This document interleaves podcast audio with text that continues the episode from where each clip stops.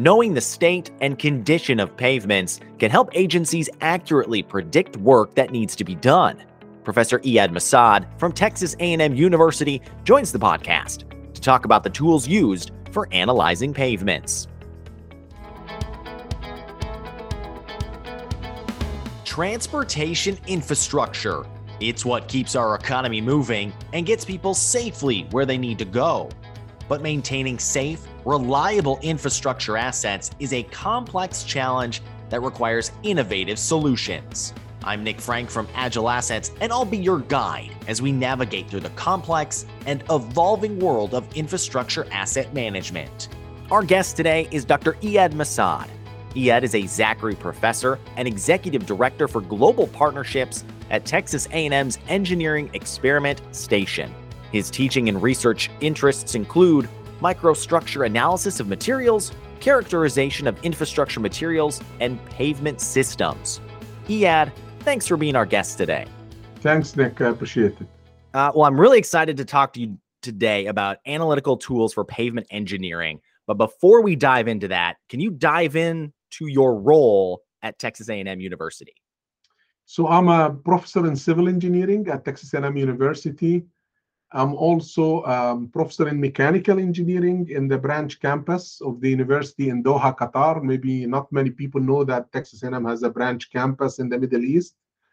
And I have another hat. I'm uh, the director for global partnerships for Texas A&M Engineering, which means that I uh, work with international partners to develop uh, relations and uh, agreements that support our mission of teaching, research, and service.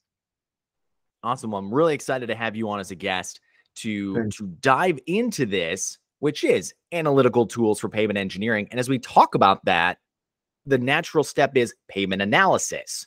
So, Eyad, what is pavement analysis? Why is this important?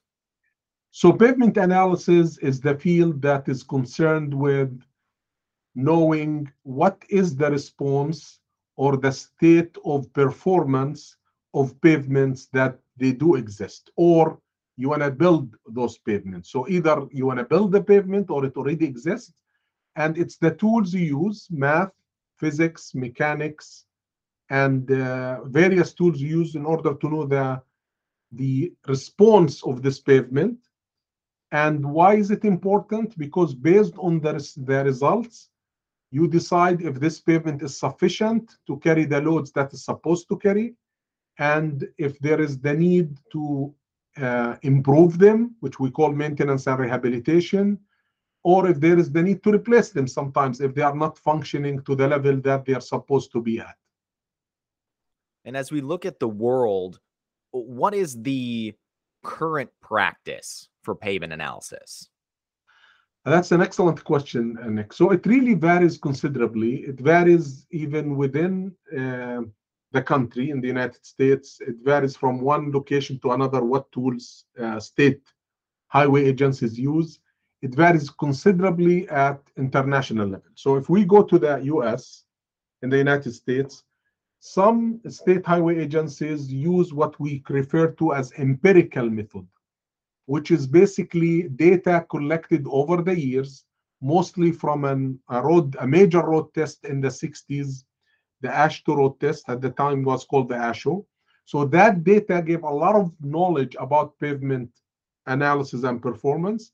And they use equations, simple equations, rather simple, to analyze the pavements. That's we call the empirical method. It's data-based, it's experience-based.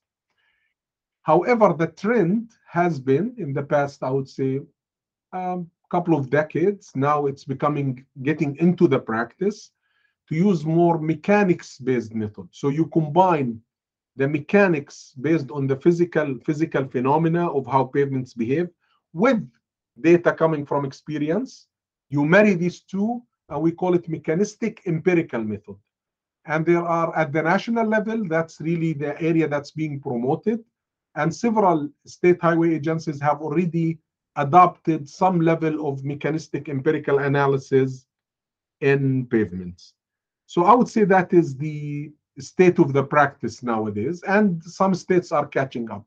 I have to say also that um, physics or the physics based or mechanics in various countries in the world differs depends on um, the theory that they use and the uh, um, analysis method so it, it varies from one country to another and I'm sure there's a lot of factors that play into that, whether it's weather or politics or whatever it is that that determines exactly the the different practice and strategies uh, that each county, state, country uses. Actually, it, it, it depends absolutely on weather conditions, on materials available, on level of training. So politics get in it, and sometimes they need. I mean, if you are in a small county, you really don't need the experience is sufficient. But if you are dealing with designing um, an interstate highway, then it varies, goes across different states. They will be exposed using different materials. So the experience based information might not be sufficient to come up with high performing roads that will last for uh, years to come.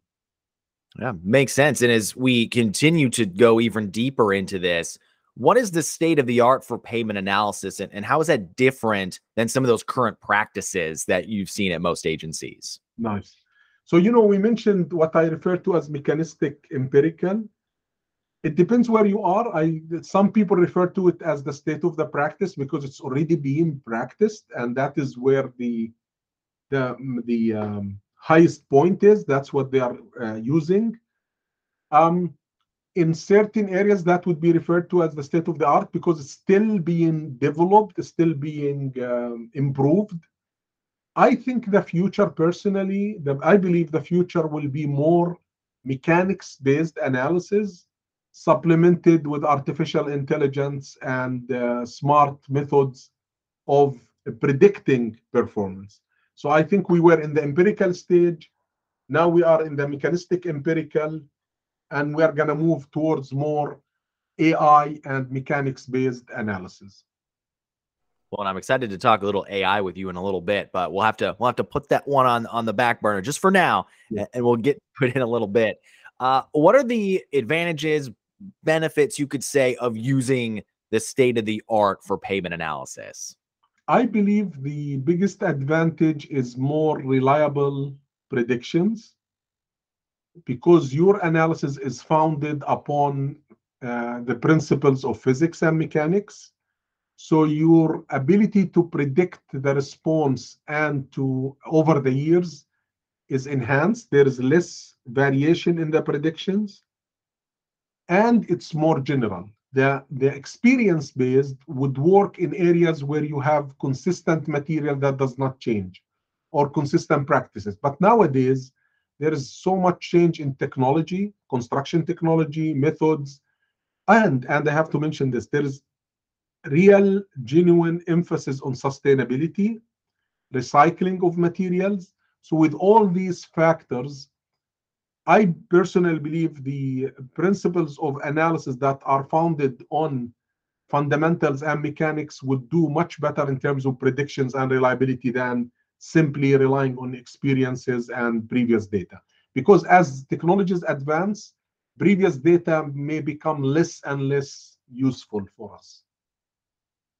Yeah, and you touched on one thing, sustainability, and that seemed to be in my in our last handful of of episodes and guests of, of Move Your Assets. That has been a major focus of a lot of people from different DOTs and agencies all across the United States is that sustainability practice and and using materials in, in a better way. And as we kind of transition to talk about some materials, uh, what is material uh, characterization as it relates to this pavement analysis topic? It's actually the concept is simple. If you want to, when we want to do pavement analysis, you need to know what's in the pavement, what's in what the, what are the properties the, the of the materials used in the various layers of the pavement. So there are specific properties that describe these layers. You take these properties and you use them as input into your analysis method. For example, you want to know the stiffness of these layers. You want to know their thermal uh, properties, their uh, ability to transport moisture or prevent moisture. So there are various, we call it thermal conductivity, moisture conductivity. Without getting too much into technicalities here, in order to do proper pavement analysis, you need to know what materials you want to use. And how do you know the materials? By actually testing it. You take a sample, you test it, and you get various properties. I call it like the DNA of the material. You get to know the material more. And so and use these properties as the input to your analysis method. And your analysis method will tell you, oh, this material is actually performing very well, or you need a stiffer material, or need less stiff. You need a material that's more resistance to high temperature if you are using it in certain areas in Texas. But if you are using it in various areas in the country, in the north, where we have more concern about cold weather, then you need material that is more resistant to fracture. So there are protocols in state highway agencies manuals, in American Society of Testing and Materials, and various protocols that we use to characterize specific properties that are relevant to pavement use. And is that where the non-destructive testing comes in, and how does that play the factor? Excellent. That's a really good. So there are two ways, right? I mean, there are multiple. There, some uh, tests are destructive in nature. So you need a core, you need a plug, you need a specimen. Either you prepare that specimen in the lab. If the road is to be constructed, you don't have access to a road at that point. Or if you want to assess an existing road, you can take a core and take it to the lab for testing. That's all good. But there have been so much advancements in non-destructive testing, where you move a machine to the field, to the road, and you can get so much data about the road by testing it in the field. And the advantage there, there is no core taken, no damage to the road. You do the test and move, and the road is, is what it is. There is no change to it. And those methods have uh, uh, especially uh, devices like uh, falling weight deflectometer or ground penetrating radar have really um, contributed significantly to understanding of pavements in situ without having to take these courses. We still take course for verification, but we can do a lot without taking these courses. So, you know, you talked about some of the equipment that can go over the roads that can see it without having to, you know, really put any destruction into the road with with non-destructive. So, what about the traffic? Because traffic obviously plays a big part in the length of a road, the life of the road, and and XYZ. So, how does the traffic loading? How can that be accurately characterized within your pavement analysis? Nice. So there are, of course, I mean, pavement um, is uh, designed to withstand two main factors. One is traffic loading. Second is environmental conditions. And environmental is becoming more challenging because of climatic changes over the years. So whatever you design for today could be different in, uh, in years to come. And as we want our roads to be living for 30, 40, 50 years, that means they will be exposed to environmental conditions we may have not anticipated. So there's a big factor influence in resilience on that, that the pavement should be resilient to these changes in climatic conditions. But I will come back, let me come back to the uh, traffic part. Absolutely. Traffic predictions, calculations are the most important input in the pavement analysis and design. If we don't know the loads that this road will be subjected to, then our analysis and design will not be accurate at all. So there are uh, standard methods that rely on weighing trucks, um, static methods, and there are some of them uh, measure as they move. We call weigh in motion methods that allow us to know the weights of these trucks in the surrounding area. And there are traffic analysis models that tell us, okay, among those traffic trucks, this is the amount of trucks that will go in the new new road. That input is the most important input in analysis and design. And as you know, Nick, um, those passenger cars or even uh, passenger trucks these are not the ones we are concerned about when it comes to pavement performance. We are concerned about the heavy loads. And uh, something that people also may not know that even small increases in loads above the design make big difference in performance. It's not like a linear fashion. It's not you increase the load and the damage increases in the same amount. It's actually a power effect. So yes, we have uh, methods for estimating traffic, uh, uh, truck traffic and their loads in order to do proper design of our pavements.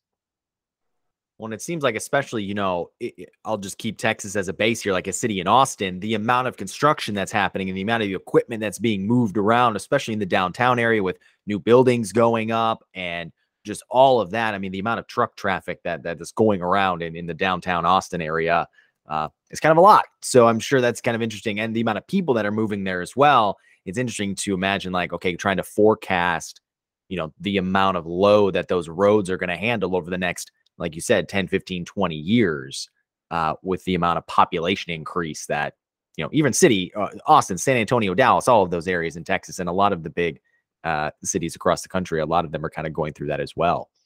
Um, I mean, there are there are there are certain uh, predictions that you can make from forecast and from growth models, but there are situations where it's completely dramatic change in traffic and you just have to go back to your network, build more, reinforce more, rehabilitate in order to take these unexpected uh, growth like the ones you mentioned.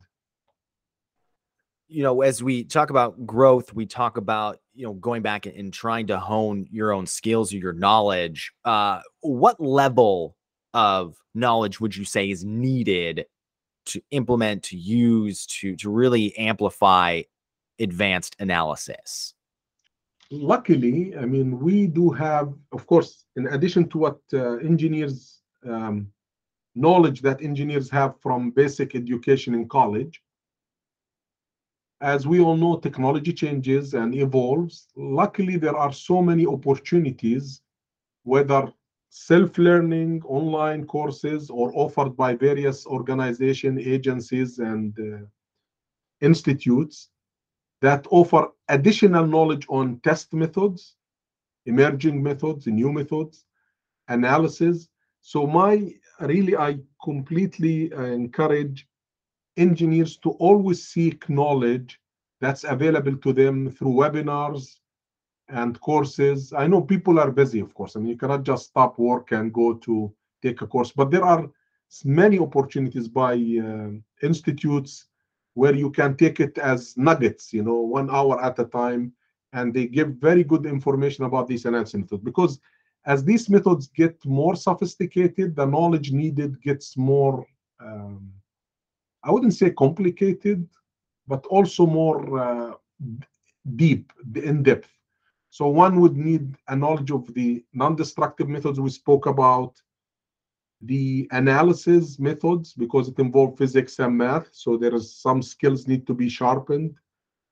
And um, even knowledge of how traffic calculations are done. But as I said, I mean, there are many uh, opportunities, whether in conferences or online, that are available for engineers to sharpen their skills and grow their skills for these advanced methods. So we teased this a little bit earlier. And now, because we've been talking about in depth knowledge and advancing technologies and things like that. So we got to touch on the AI. Uh, how do you think AI can support advanced pavement engineering analytics? And how do you see that moving? And how is AI going to really play a factor in a lot of this going forward? We've already uh, seen um, uh, several, I wouldn't say too many. I mean, actually, there are many studies that demonstrate how AI can be used in pavement analysis.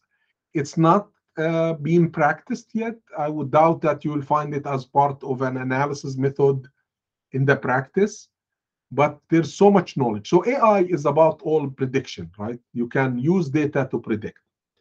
And there are many studies, hundreds of them now already, have come out in the past few years that show that AI is very useful in various areas of pavement engineering. I'll mention maybe three or four of them. It has been used extensively in research studies. I have to say, still in the research and um, demonstration. There are field studies, demonstration. For example, to collect data about the pavement condition. That's so important.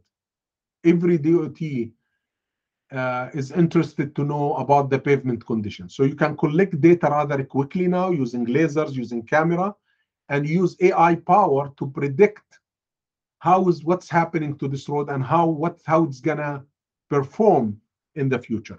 That is so important because if you know how the road will perform down the road, how the pavement will perform down the road, then you can design your strategy to Uh, rehabilitate it and maintain it to increase its life. So one area has been what we call distress identification. Run lasers, run images, camera to collect data about the road in full speed, traffic speed. So in very short time, then use AI to identify what's happening in terms of the shape of the cracks, size of the cracks, and then to give you idea about the future of this pavement. That's an area that has been um, growing rather quickly. The second one, which I'm personally very interested in, we talked about um, uh, early in this uh, discussion about material properties that you need for pavement analysis, right? And we talked about stiffness, thermal.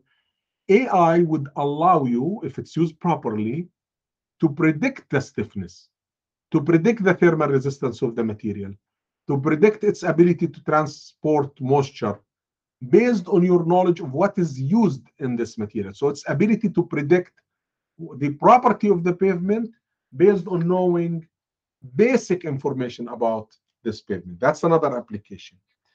Another third application, actually just uh, to predict performance in the future.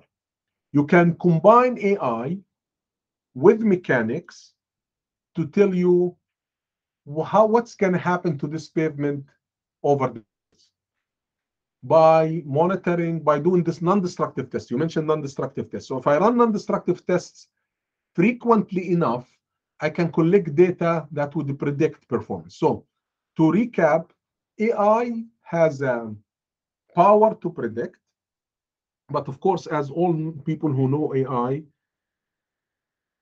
the ability to reliably predict performance of pavements depends on the quality of data we feed it. So it has to be trained initially. And there has been really nice studies in Texas and uh, in, the nation overall on how to use AI in pavement analysis. So it has strong power to predict pavement. That will save us a lot of money because now we know um, how do we interfere and enter in rehabilitate the pavement to extend its life good data in, good data out on the other side. Uh, how do you see? So, you know, you said it's a lot of studies right now with AI and, and some more testing. What do you think is the timeline for AI becoming maybe more mainstream in organizations, transportation organizations globally, even maybe United States globally? I know that's kind of throwing you on the spot, but are we talking five years, 10 years, closer no, no, than that? That's a fair question. In fact, I'm thinking here. No, I'll, I'll tell you. I think it's going to be faster than any number I can give you. I think it's going to be a few years, three to five years. We're going to see that it's used in certain applications. I expect the most application that it's going to be used is uh, identification of uh, road condition and using that data for rehabilitation and maintenance strategies. I think that's happening very quickly. I think it's just three, five years can, could become part of, uh, will become part of the practice.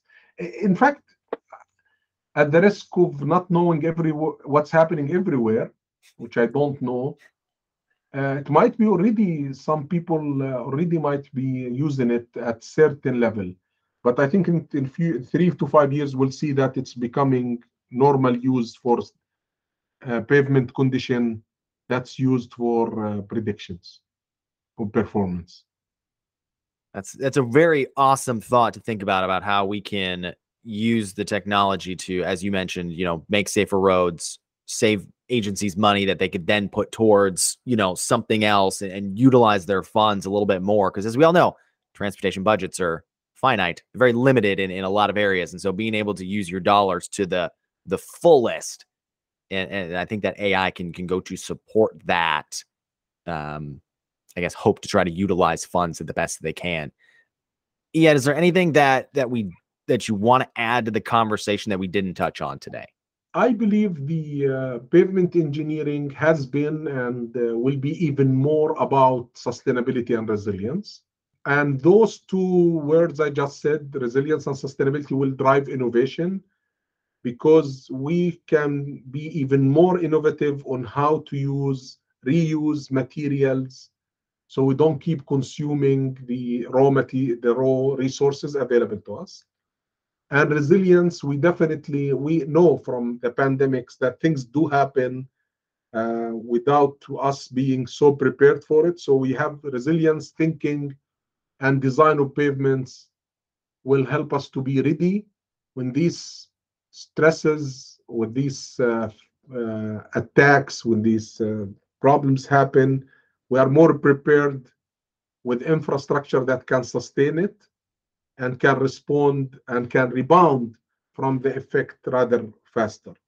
So I think those are the things that we are faced with now. How to continue to design better, more resilient, more cost effective and sustainable pavements. Eyad Masad, Zachry Professor and Executive Director for Global Partnerships at Texas A&M's Engineering Experiment Station. Thank you for being our guest today. Thanks, Nick. If you want to learn more about helpful solutions that can save you time, money, and lives, head on over to agileassets.com. Thanks again to Dr. Eyad Masad for sharing his expertise with us today.